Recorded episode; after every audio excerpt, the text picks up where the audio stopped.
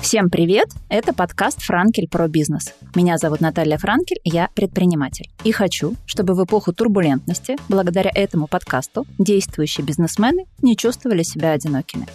Поэтому в каждом выпуске говорю с новыми гостями, теми, кто здесь и сейчас строит свой бизнес и растит свои проекты. Приглашаю владельцев бизнеса из разных ниш, городов и стран, чтобы находить работающие сегодня решения, пути преодоления кризисов и поддержку. Делимся победами, поражениями, новыми подходами и только реальными историями. Моя сегодняшняя гостья – Диана Фердман, руководитель туристической компании и создатель самого крупного и активного сообщества для профессионалов турбизнеса «Страна туризма».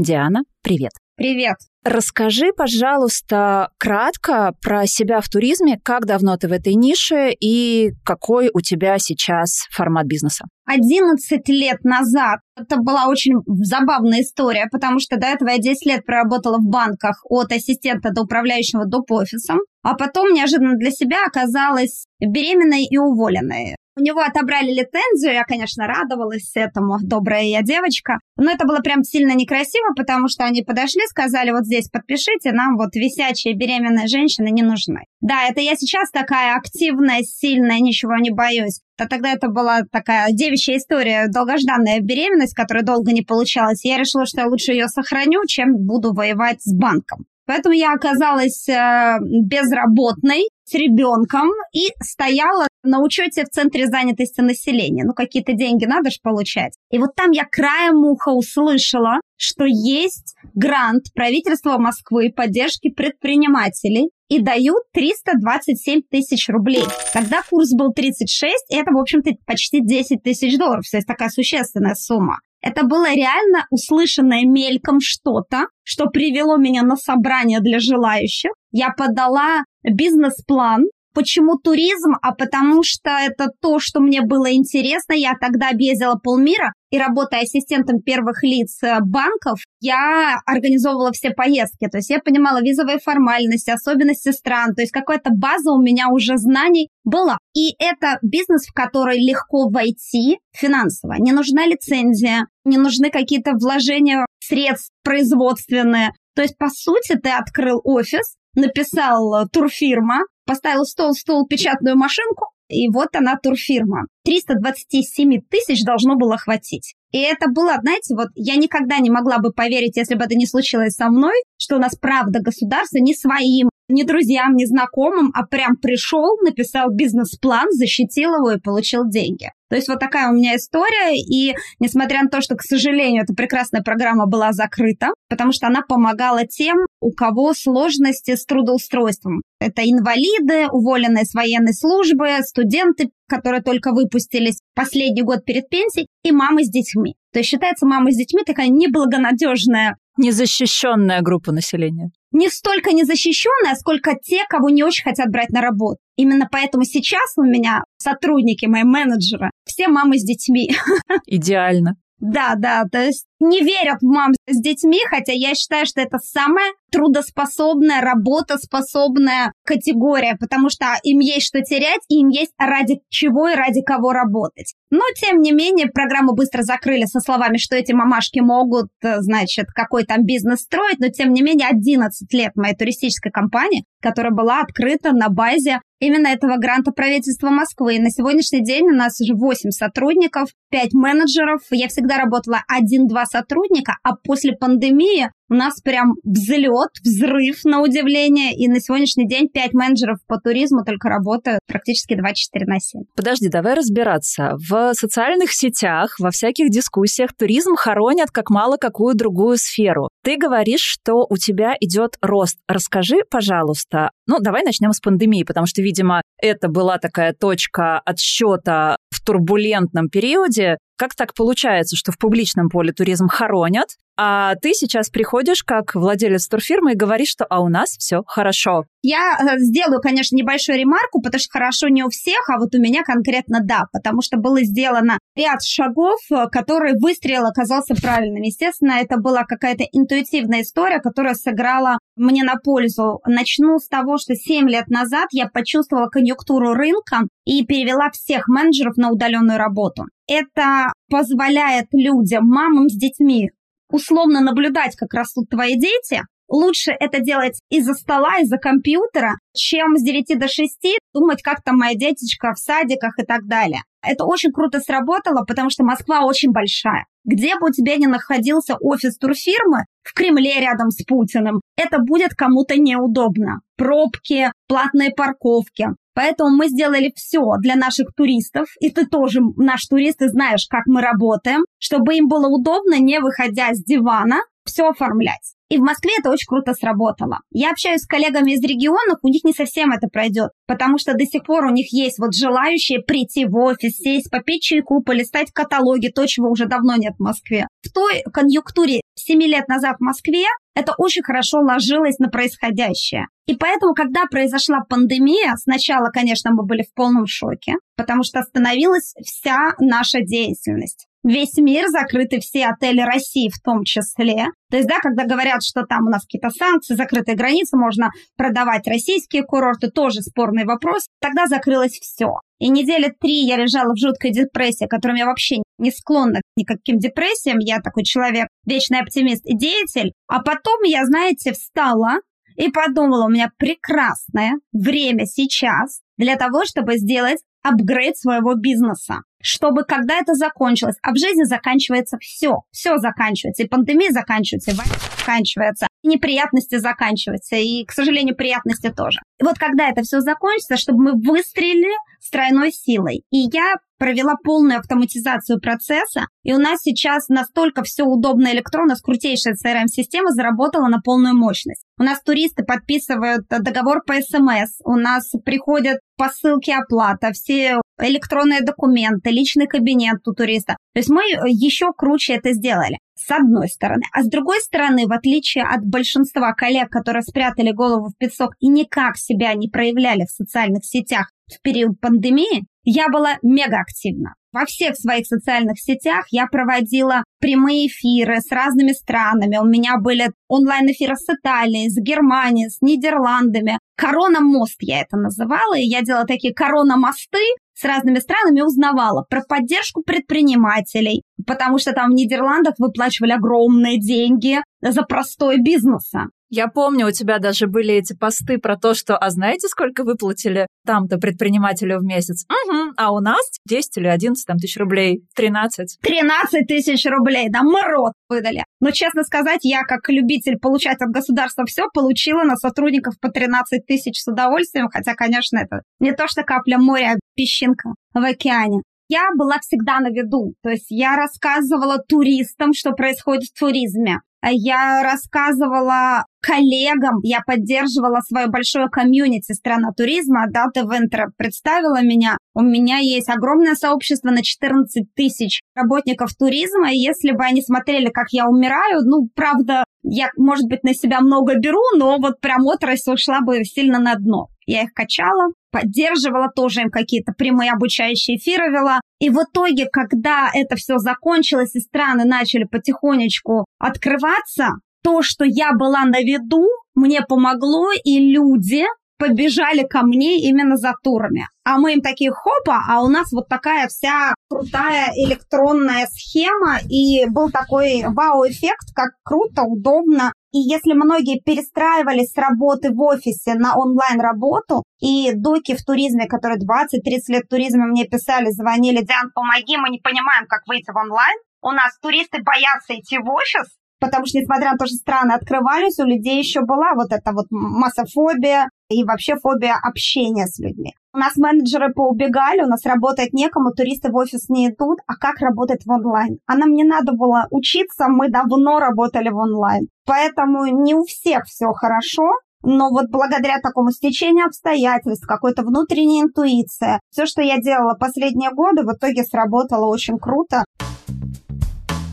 А расскажи, как меняется портрет твоего потребителя, твоего туриста, клиента, кто приходил условно там в 18-19, кто приходит э, сейчас? Портрет клиента именно в туризме поменялся кардинально. Раньше туризм и отдых был доступен большинству. И когда было скандальное выступление Маши Захаровой, которая Зыгорю в интервью сказала, что за безобразие, все начали летать, всем подряд доступен отдых, вообще это элитное что-то. И была такая волна хейта в интернете, а Маша буквально через пару дней выдали орден за заслуги перед Отечеством. Было понятно, что то ли Маша проболталась, то ли что, но в итоге сейчас, правда, отдых стал чем-то элитным, к сожалению. И те, кто раньше 2-3 раза подряд могли себе позволить отдыхать, ну, от силы отдыхают один раз. Появился страх путешествий, страх застрять за границей, страх где-то заболеть, остаться без медицинской помощи.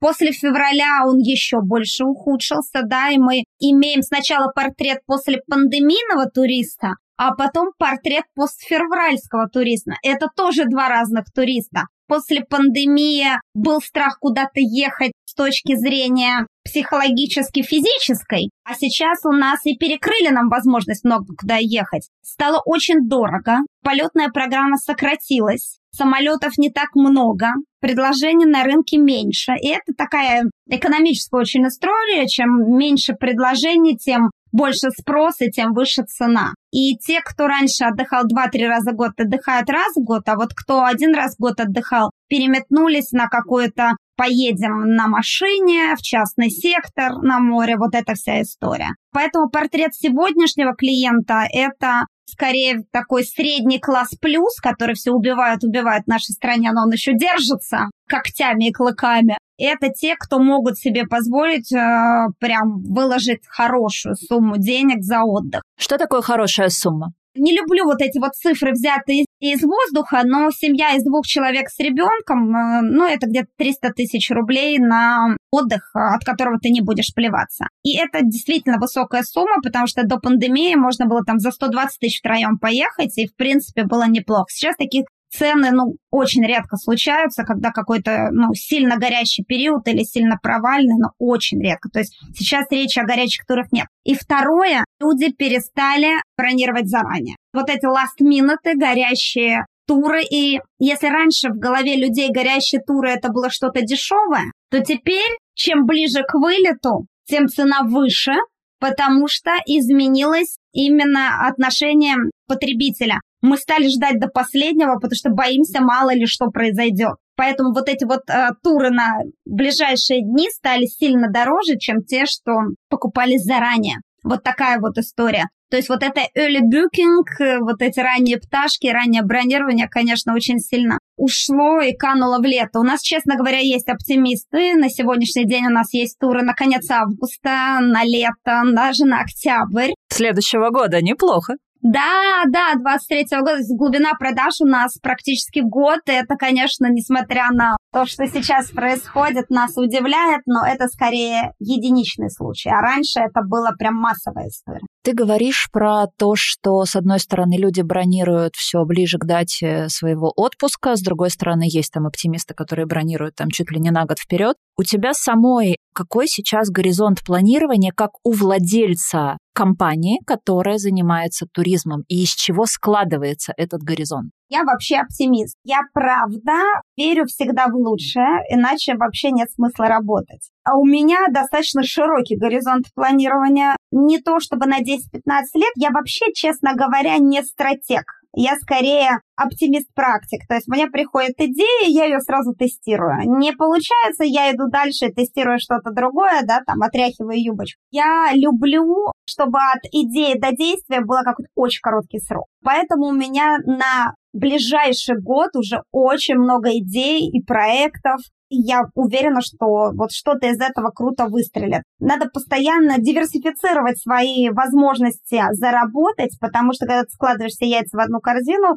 понимаешь, да, может случиться пандемия, туризм остановится, поэтому у меня есть другие проекты, другие источники дохода. Несмотря на это, вот я собираюсь в апреле сделать очень крутой проект, но опять же в туризме. Вот, то есть я верю в туризм, и на ближайший год у меня все расписано, несмотря на то, что страшно думать, что будет завтра. А я не хочу бояться, я хочу действовать. Расскажи про внутренний туризм, который имеет определенную поддержку там со стороны государства и развивается те направления, которые раньше были, ну, не экзотикой, но такое, когда я уже все посмотрел во всем мире, я поеду на Алтай или я поеду на Камчатку. Как сейчас обстоят дела с направлением внутреннего туризма? Насколько это интересная для тебя история? Насколько это вообще история интересна для туристической компании и растет ли востребованность реальная этих направлений и доступны ли они? Как я люблю говорить,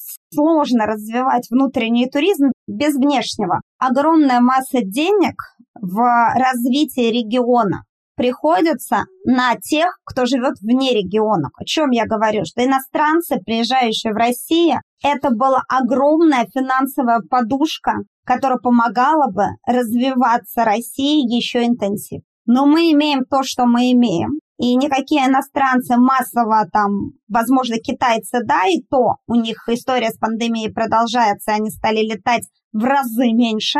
Но вот эта внешняя история, и как бы у нас не пытались электронные визы вводить, кстати, так и не ввели, а хотя разговаривают уже лет пять об этом иностранцам. Понятно, что вот это вот внешнее вряд ли в ближайшие годы будет. Поэтому правительство огромные деньги выделяет на развитие там тех регионов, которые были всегда, но не были заметны нашим российским путешественникам. А ввиду того, что многие испугались и после пандемии закончившиеся загранпаспорта даже не пошли продлять, то это очень интересная история. Давай рассмотрим ее с точки зрения туриста. Вот с точки зрения туриста это интересно. У нас субсидируемые есть туры на тот же Алтай, к шаманам в Улан-Удэ, Байкал, да, знаменитый, прекрасный, Шерегеш, Хакасия, в общем, много новых слов выучили мы с туристами. Туры туда стоят достаточно доступно, от 50 тысяч на двоих с экскурсионной программой. Это поддерживается правительством, субсидируются эти прямые перелеты в регионы. С одной стороны, неплохо. С другой стороны, невозможно по щелчку пальцев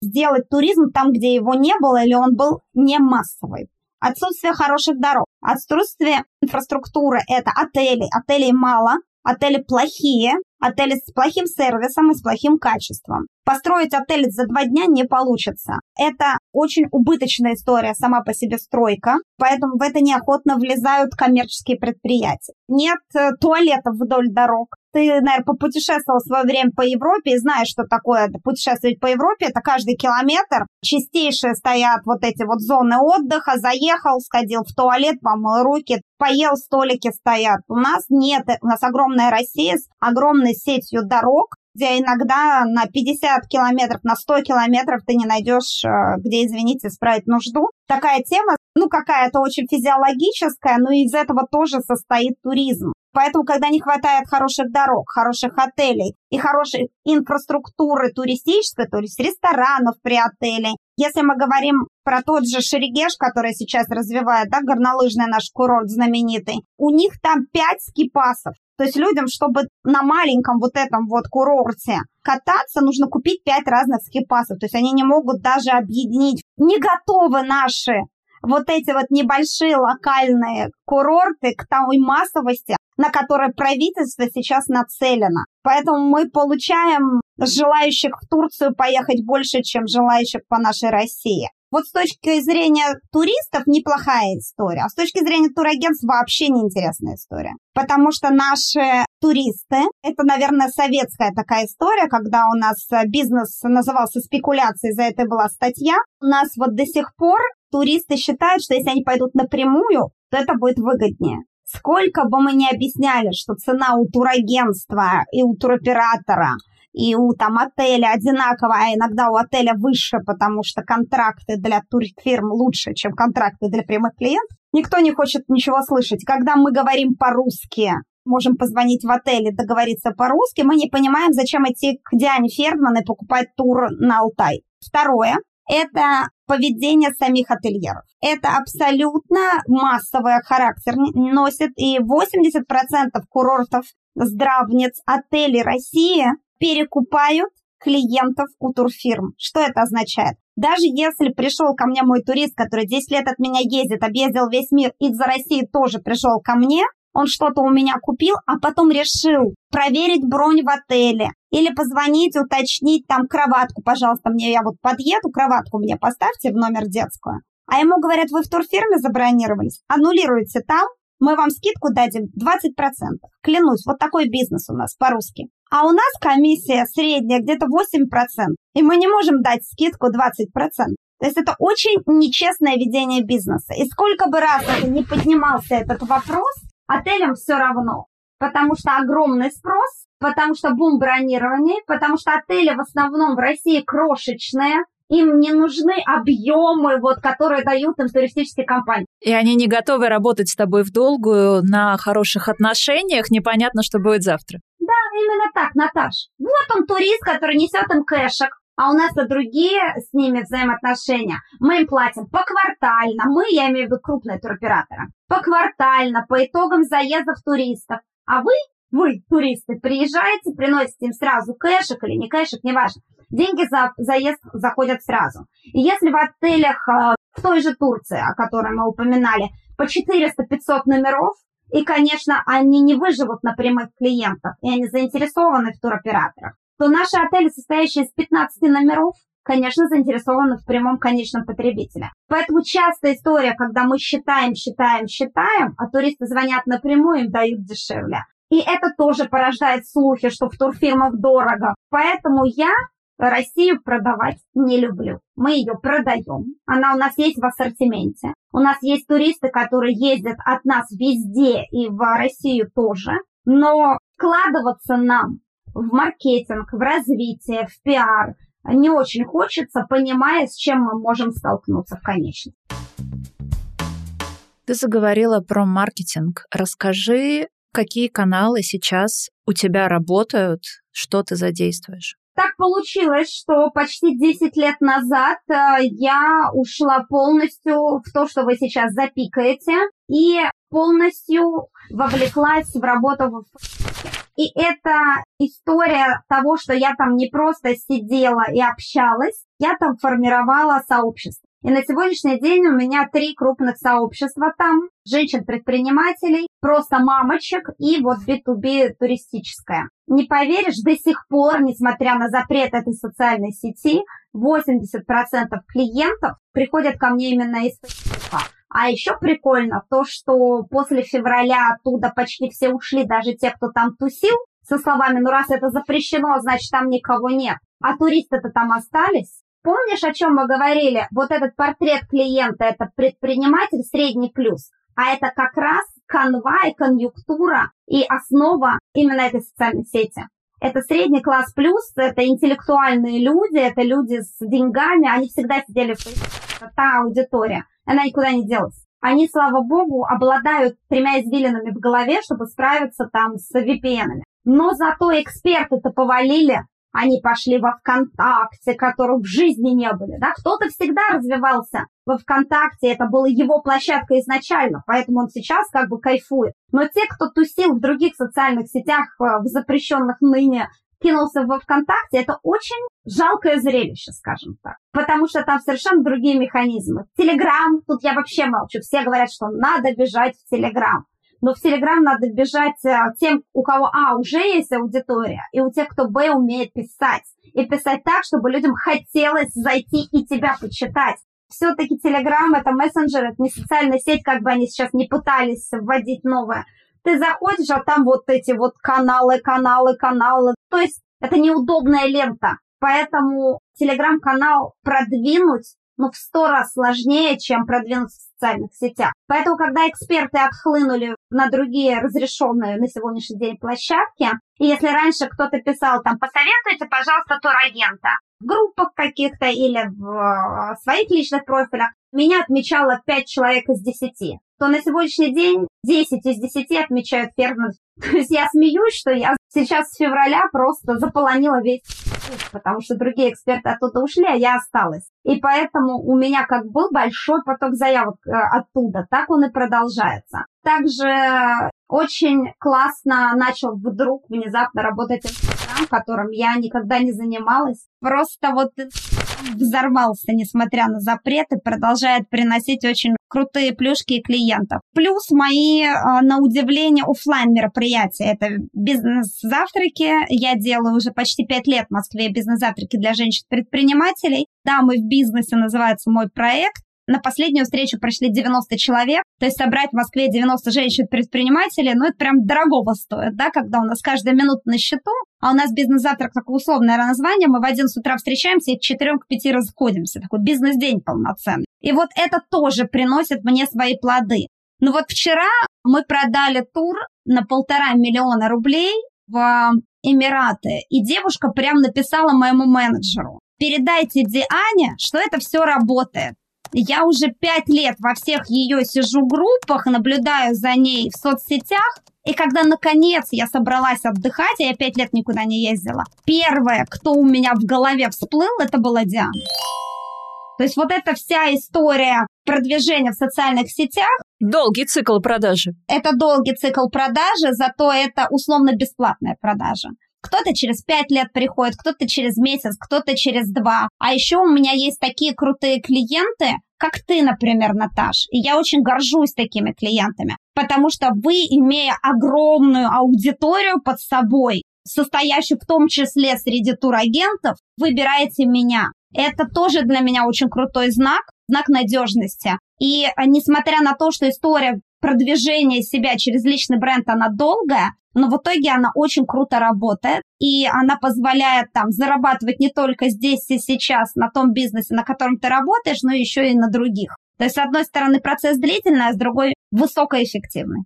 Платную рекламу ты не используешь? Не даю. Нет, не, не использую вообще никакую. Слушай, а расскажи вообще про рынок. Как меняется рынок? Потому что я помню начало 90-х, когда активно все начали ездить, э, Египет, Турция, Болгария, вот это вот все, ну вот, поехали, поехали. Появилось огромное количество турфирм. Я помню, мама моя тоже думала, не открыть ли им с подружкой турфирму, но что-то они не открыли в начале 90-х. Понятно, что за это время изменилось примерно все, ты можешь сказать, что вот сейчас рынок туризма является собой очистившийся рынок, и на нем сейчас остались экологичные системные компании, или на него продолжают заходить новички, и он постоянно обновляется и бурлит. К сожалению, не сильно очистился. Очень многие ушли за пандемию, очень многие ушли после февраля, но тем не менее порог вхождения в туризм остается очень недорогим. К сожалению, расформировали сейчас Ростуризм. Какие задачи он решал? Он вообще курировал всю нашу отрасль, и мы понимаем, что и помогал и туроператорам, и турагентам, и туристам, что бы там ни говорили. Прости, обывательский вопрос. А зачем его расформировали, если он хороший и полезный? Наташ, к сожалению, мы понимаем, что раз его расформировали, значит, туризм – это то, что на сегодняшний день государству неинтересно финансировать. Это то, что вообще не стоит во главу угла, и нам, конечно, как туристической отрасли, это очень грустно. Мы ушли под Минэкономразвития, где Минэк и где туризм. К сожалению, не следят у нас есть как бы разграничение туроператоров и турагентств, но при этом у нас огромное количество людей, которые делают авторские туры. При этом у них чаще всего нет даже юрлица. Это я делаю авторский тур на Алтай, пришли мне деньги на карту Сбербанка. На самом деле это очень... Опасно. Да, это портит рынок, позволяет огромному количеству людей, ну, во-первых, они забирают наших туристов на себя, вот эта вот история в черную, она мне очень не нравится, потому что у нас абсолютно белая компания, у нас все по чекам, все по договорам, понимаешь, и очень много вот этого мусорного предложения на рынке. Дело даже не в том, платят они налоги или нет, это их личное дело, а в том, что они продают мусорный продукт, и они могут в любой момент закрыться. Вот это тоже портит э, впечатление о нашей отрасли. Я сейчас преподаю еще в ВУЗе, в Академии туризма параллельно, и я вижу, какие очень крутые студенты выходят, но я им задаю вопрос, а вы хотите в туризме работать? А они не знают. Ну, то есть мам, пап сказал диплом принести на полку положить, вот они идут туда, куда, в общем, э, легко поступить. Туротрасль не является желанной Раньше у нас было «хочу стать космонавтом», сейчас «хочу стать предпринимателем», а вот «хочу стать работником туризма». Мне очень хочется поднять статус этой туротрасли. Ну вот, к сожалению, порог вхождения легкий, денег много не надо, лицензии нет. надзорные органы работают плохо, поэтому до конца а, рынок не почистился. Еще есть куда чистить и что зачищать. Плюс а, закон о туризме не очень а, хорошо написан.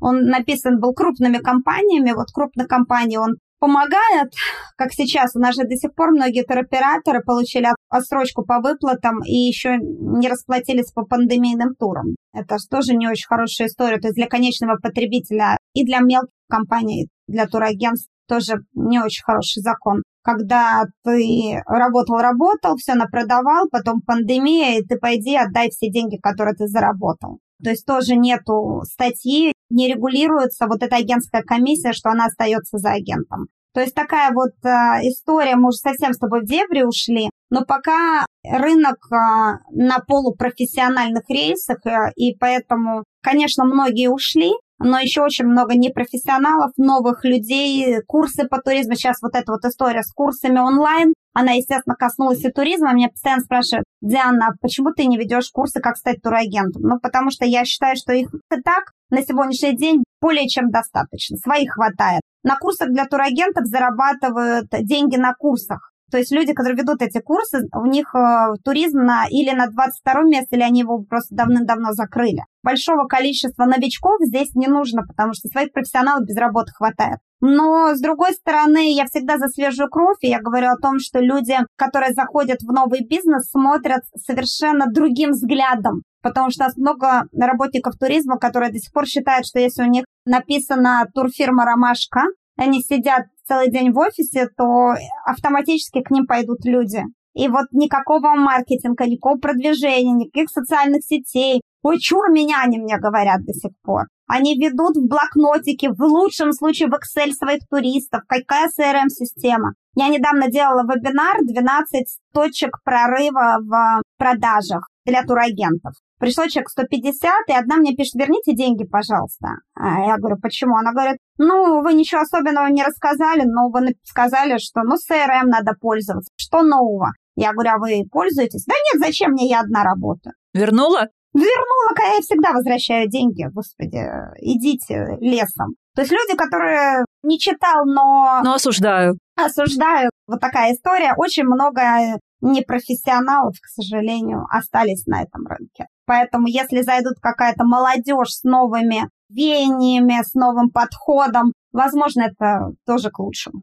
Есть ли у тебя проблема сезонности? Есть ли, в принципе, на туристическом рынке проблема сезонности? И как ты ее минимизируешь? Есть проблема с сезонностью. У нас очень сезонный бизнес. И если раньше все было немножко по-другому, у нас сезон начинался в конце января, это раннее бронирование на лето, то сейчас мы с тобой уже обсудили, что история про раннее бронирование ушла. У нас осень, сейчас вот как раз, ну сейчас уже декабрь, уже зима, но вот э, сентябрь, октябрь, ноябрь у нас самый провальный сезон. И мне многие на это говорят, а как же Новый год? А вот Новый год люди покупают сильно заранее до сих пор. И Новый год всегда очень дорогой, и мало кто его себе может позволить. Поэтому осенью такое сильно провальное время. Посмотрим, как будет в этом году. Мне очень интересно, кстати, с учетом, что уже в декабре у нас пошли продажи на август, возможно, что и раннее бронирование будет. Но вот осень сейчас, скорее всего, будет зима, это да. Но, во-первых, я всегда имею НЗ, НЗ, НЗ и НЗ, НЗ, НЗ, НЗ. План А, план Б, план Я. Именно так. Во время пандемии я не э, рассталась ни с одним своим сотрудником, да, я всем платила зарплаты, именно благодаря тому, что у меня много кучек отложено на вот этот вот период турбулентности. Так как я еще зарабатываю из других источников, то есть я перекрываю деньгами из других бизнесов э, туризм. Это нехорошо с точки зрения предпринимательства, я это знаю, но э, пока эта система 11 лет работает, и хорошо мои менеджеры на период там вот этого более-менее спада, они постоянно обучаются чему-то, ездят рекламные туры, поднимают свой профессионализм. Но, кстати, это осень, я посмотрела как раз цифры, подвела октябрь, ноябрь, декабрь. Я все сравниваю с допандемийным временем, потому что понятно, что пандемии у нас не было ничего, там были нули. Прям хорошо мы отработали. Фу-фу, мы всю осень отработали в плюс. То есть у нас нет минуса, все заработали деньги. А когда у тебя заканчивается провал в туристическом бизнесе, ты возвращаешь деньги в другие свои направления? У меня все мои направления, по большому счету не сильно нуждаются в деньгах. Как-то у меня так все получилось, что какие у меня другие направления? Например, я продаю рекламу на своих площадках. Но мне что туда возвращать? Вот те туристы, которые до пандемии активно делали такие самостоятельные туры, то есть сами себе бронировали отель через э, Booking или через э, Airbnb, сами покупали себе там какой-нибудь сложно-составной авиамаршрут, оплачивая своей банковской картой российской на сайте авиакомпании. Эти люди сейчас, и это достаточно большой же был объем людей, просто я и сама такой человек э, отчасти была, в моем окружении очень много этих людей. Что они делают? Это сладкая сторона горькой э, действительности. И я вижу, что ты готовилась к нашей встрече. Мне это очень приятно. Ты задаешь шикарные вопросы. Когда я пришла 11 лет в туризм, мне говорили, ты куда идешь? Туризм вот-вот умрет. Все на букинге, все самостоятельно. И даже, знаешь, Наташ, люди не пытались сравнить, потому что у нас цены всегда были дешевле, чем на букинге.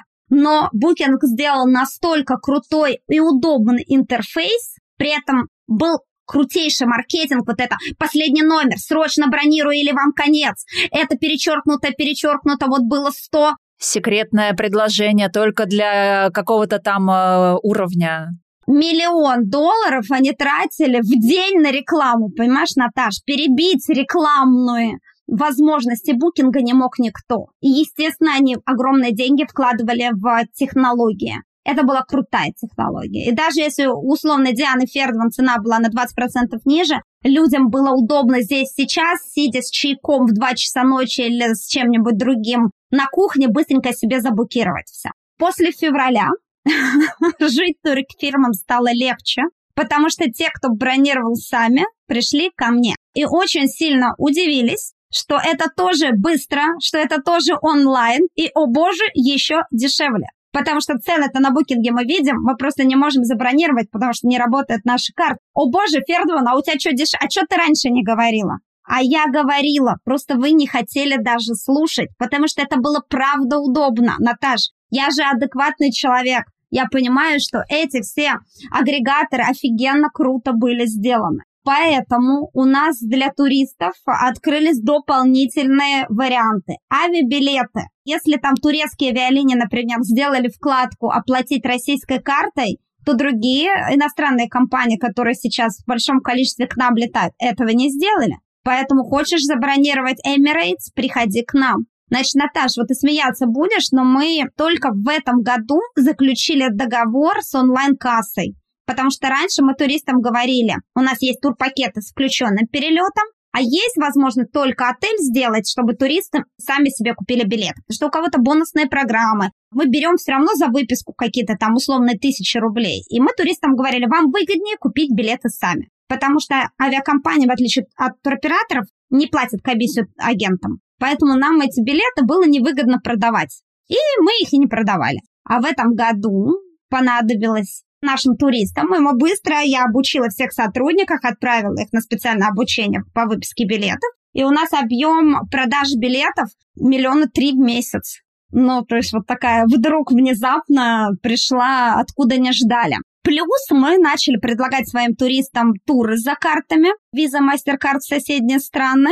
А еще с недавних пор мы договорились о том, чтобы эти карты виза и MasterCard делать по доверенности без присутствия. То есть можно даже не лететь. То есть турфирма продает услугу, когда не надо никуда ехать. Не всякая турфирма, а турфирма Дианочки, да, мы можем нашим туристам предложить такую опцию, как оформление по доверенности э, карт Visa MasterCard. То есть мы, видишь, гибчаем, гибчаем, пытаемся жить в том рынке, в предложенном нами, поэтому у нас огромный сейчас объем бронирования билетов, отелей просто и э, помощи нашим туристам с оформлением карт Visa MasterCard. Это не дешевое удовольствие, но ты себя не чувствуешь бомжом за границей, потому что я поездила без карты, да, и как-то не очень комфортно. Кэш ты во все карманы не распыхаешь, это неудобно. Есть места, где вообще не берут кэш, им нужна только карта. Да, я тоже себе оформила. У меня есть и узбекская карта, и казахская, и прям прекрасно себя теперь чувствую за границей. Наташ, ну вот выживаем как можем.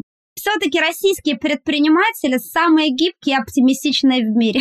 Расскажи какой-нибудь типичный fail. Я уверена, что у тебя он должен быть прямо какой-то очень классный и очень глобальный. Лет восемь назад я со своей подругой создала сообщество в Фейсбуке, которое стало одним из самых известных, популярных. Это было 20 тысяч а, женщин, мамочек и так далее. Оттуда я получала почти всех своих клиентов. То есть я сильно расслабила булочки, и тогда я еще была продающим директором. Я сама считала туры своим туристом. И искренне, как и многие предприниматели, считала, что как я никто, и куда же я дену своих вот этих детичек? Лучше меня никто не сделает. Вот эту всю чушину, которая свойственна... Предпринимателю-ремесленнику. Да, да, да, именно так. В общем, считала я эти туры вот этим своим участницам группы. А потом я не знаю человека, который в той или иной степени не сталкивался с предательством подруг, партнеров. Я думаю, что у всех были такие ситуации в жизни, возможно, не такие глобальные, как у меня, но были. И вот в один день я получила удар в спину, причем этому не предшествовало ни ссор, ни, ни ругань, ничего не было. То есть, ну, как я понимаю, это, видимо, был давно спланированный план, просто я его не замечала. Я же человек, который постоянно работает, работает, работает. Я не про интриги, я про реальные действия. Я проснулась, я больше не админ в своей собственной группе. Меня вообще там забанили. К сожалению, у Фейсбука нет опции два владельца одного сообщества. Но этого нигде нет. Да, кто нажал первую кнопочку «Создать», тот и папа, мама, бабушка и дедушка. А все остальные лишь придат. И, к сожалению, именно в этом проекте я не была тем, кто нажал первым кнопку, несмотря на то, что с первого дня качала эту группу с нуля до 20 тысяч человек. В дальнейшем, конечно, я сделала серьезные выводы, и больше я ни с кем не партнерилась и кнопки нажимала первым. Ну, во-первых, этот проект выстрелил неожиданно, это не было запланированной стратегией. Потом я открыла три сообщества, я знала, как это делать. Повторить несложно, когда ты знаешь алгоритм успешного сообщества. А тогда это было из серии случайного, Просто случайно сложилось так, что мы вовремя это сделали. Помимо того, что меня убрали из админов, мне устроили настоящий буллинг. Буллинг в сообществе, буллинг по всем социальным сетям. И дошло до того, что я была вынуждена нанять антикризисного управляющего. То есть про меня распространяли вообще дикие слухи, и до сих пор кто-то что-то где-то слышал, и, в общем, я, несмотря на то, что три с половиной года прошло, до сих пор получаю отголоски этого события. Получилось так, что одну из участниц я отправляла отдыхать. Тур стоил 180 тысяч на четверых в августе. При этом до этого я эту девушку отправляла не один раз, все было прекрасно. Но в этот раз я пришла, говорит, у меня бюджет ограничен, и все. Вот даже 200 не могу дать, только 180. Тут тот самый случай, это вот хороший совет от меня предпринимателей. Иногда лучше отказаться от клиента, чем пойти у него на поводу. Я тогда этого не сделала и продала ей отель очень средней паршивости, потому что за 180 тысяч на четверых на 10 ночей в августе других отелей просто не бывает. Причем в интернете есть вся информация, рейтинг у отеля был 3.7, ну то есть все можно было почитать. В итоге она мне начала звонить еще оттуда и требовать деньги. Или ты мне даешь деньги, или я по всем социальным сетям разнесу, какая ты, значит, обманщица. И вот эта та самая девочка оказалась подругой той девочки, с которой мы делали группу. И я так поняла, она долго ждала какой-то моей ошибки. Как ты понимаешь, Наташ, недовольный клиент – это обычная практика любого бизнесмена. Такая рядовая ситуация была раздута до масштаба трагедии. Там уже никто не знал, где правда, уже даже говорили, что я взяла деньги и ее не отправила отдыхать. Было несколько человек, которые говорили, что за 180 тысяч 5 звезд все включено, ну вообще неплохая такая цена, чего вы хотели-то за эти деньги. Но таких было мало, в основном у нас толпа очень любит растерзывать. Поэтому это все подавалось, что я специально отправила в плохой отель, поиздевалась над человеком с детьми, в чем логика бизнесмена отправить заведомо в плохой отель, я не очень понимаю. Но люди не хотят размышлять в этот момент, они хотят мочить. И началась вообще жуткая мочилова меня везде. Начиналось с того, что я отправила в плохой отель, а закончилось, что я вообще взяла деньги и никуда не отправила. Ну, то есть там уже... Фантазия такая уже. Был Ваня, стал Петя, из бычка стал ослик и так далее. Вот такая была грустная история, из которой я сделала несколько выводов. Первое, никакого партнерства я больше не приемлю. Инвестор, пожалуйста. Руководитель на зарплате на проценте не вопрос. Но партнер паритетный никогда. И второе, я перестала продавать сама туры. Этому меня научил антикризисный пиарщик. Он мне рассказал про прием под названием «Это Коля, я его уволил». Если ты сам предприниматель, который работает с клиентом напрямую, у тебя нет возможности воспользоваться этим приемом. Например, к тебе приходит Диан, говорит, отвратительный тур ты мне продала, где твой руководитель? Я хочу с ним поговорить. Понимаешь, да? А если у тебя туры продают или там что угодно продают все, кроме тебя, то ты можешь сказать, с вами работал Коля, он уже уволен, я лично займусь вами, я вам выделю другого менеджера. В следующий раз я сама возьмусь вам подбирать отдых, сделаю вам скидку, продам в минус себе и вообще сделаю все, чтобы вам было хорошо. И это в 90% случаев нивелирует негатив. А когда ты сам работаешь с клиентом, у тебя нет этой опции под названием «это Коля, я его уволил». И три с половиной года назад я полностью отказалась от работы с клиентами. То есть я с ними общаюсь, выявляю потребности, спрашиваю, кто куда. Дальше я звоню в отель, когда мне менеджер присылает. Иванова летит в такой-то отель. Я звоню директору, говорю, Иванова, мой клиент, ранний заезд, поздний выезд, фрукты, вино, апгрейд, сделайте. Это все, что я делаю. Максимум ко мне приходят, говорят, твой менеджер предложила этот отель и этот, помоги и я скажу, вот в этом я была, вот этот тебе больше подойдет. Но вот эта вот механическая операционка по подбору туров и по взаимодействию вся ушла и делегировалась. И это позволило мне как раз думать над маркетингом, над стратегией, осваивать новые площадки, привлекать туристов разными способами. И я наняла больше сотрудников, и это позволило зарабатывать больше. Потому что двумя руками ты все равно имеешь лимит возможности заработать. Предприниматели этого не понимают. Им кажется, что они упускают прибыль, отдавая своих клиентов.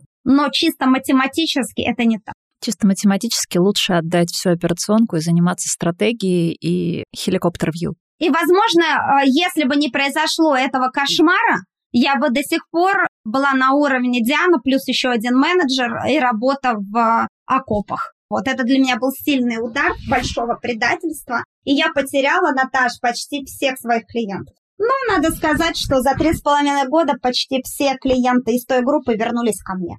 То есть они наблюдали, смотрели за мной, за той моей бывшей на сегодняшний день подругой и партнершей. Люди не дураки. Какая-то сиюминутная история роевого движения, вот этого массового хейта могла на кого-то повлиять. А потом все равно люди все поняли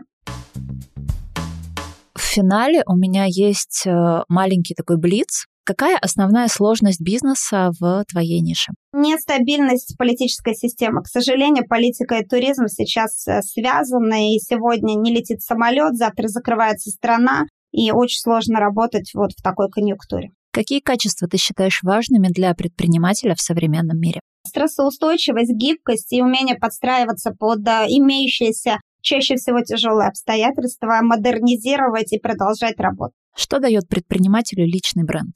Все. Возможность зарабатывать деньги не только основным своим делом. То есть я могу, и я уже это делала, сделать крем имени Дианы Фердман, и он будет продаваться. Что помогает лидеру в кризис самому держаться на плаву и держать команду? Опоры и смыслы. Опоры мы сами себе формируем. Для кого-то это семья, для кого-то это какая-то крупная покупка, для кого-то это удержать свой бизнес. Я, например, себя стимулирую вот чем. Я себе что-нибудь покупаю, что не могу себе позволить. И я не думаю ни про какой кризис, я начинаю я начинаю работать с еще большей отдачей, и это помогает и мне держаться, и сотрудникам. Вот, например, 20 сентября, накануне объявления мобилизации, я купила квартиру за 40 миллионов рублей. Не то, чтобы я достала кэш из кармана, не то, чтобы я могу себе позволить квартиру за 40 миллионов рублей, но я вот дала себе такую точку опоры, чтобы не отступать и не сдаваться. Следующий вопрос обычно людям я задаю с э, тем контекстом, что они работают-работают, а потом отдыхают. У тебя работа для многих похожа на отдых. Так вот, вопрос, как ты отдыхаешь? Ой, это мой нелюбимый вопрос, потому что, к сожалению, я не умею отдыхать. Это моя точка роста, потому что всем кажется, что я отдыхаю без конца, потому что я без конца езжу, езжу, езжу. Я только вернулась с Мальдив, и все, господи, как тебе повезло с работой. А я на Мальдивах не присела ни на секунду, не зашла в воду, потому что у меня прямые эфиры, съемка для YouTube, съемка для других социальных сетей и прочее, прочее, прочее. Мился, мился, в общем, я целыми днями там чем-то занималась, и я не умею отдыхать вообще. Я все время работаю. Хороший план на 23-й год. Научиться немножечко отдыхать. Сто процентов. Какая твоя суперсила? В выживаемости. Я выживу в любых условиях и смогу гораздо больше, чем другие. А еще я умею вести за собой людей и объединять огромные массы. И нравится людям при личной встрече. Я всегда нравлюсь людям при личной встрече. В интернете могут за мной наблюдать и разные складывать мнения. Но вот при личной встрече я всегда всем нравлюсь. И вот этот мой навык и суперсила. Спасибо тебе большое за твое время, за твои ответы, за погружение меня и слушателей в контекст э, происходящего в туриндустрии, это на самом деле много неожиданного, много интересного. И да, это было полезно. Ну, это прям реально интересно. Класс. Спасибо огромное, что пригласила. Я горжусь нашей сегодняшней с тобой встречей. Нам с вами пора прощаться. Внедряйте, применяйте, не опускайте руки. Подписывайтесь на нас на всех платформах, где вы любите слушать подкасты. Ставьте звездочки и сердечки. И если есть вопросы, я на связи. Ссылка на канал в описании.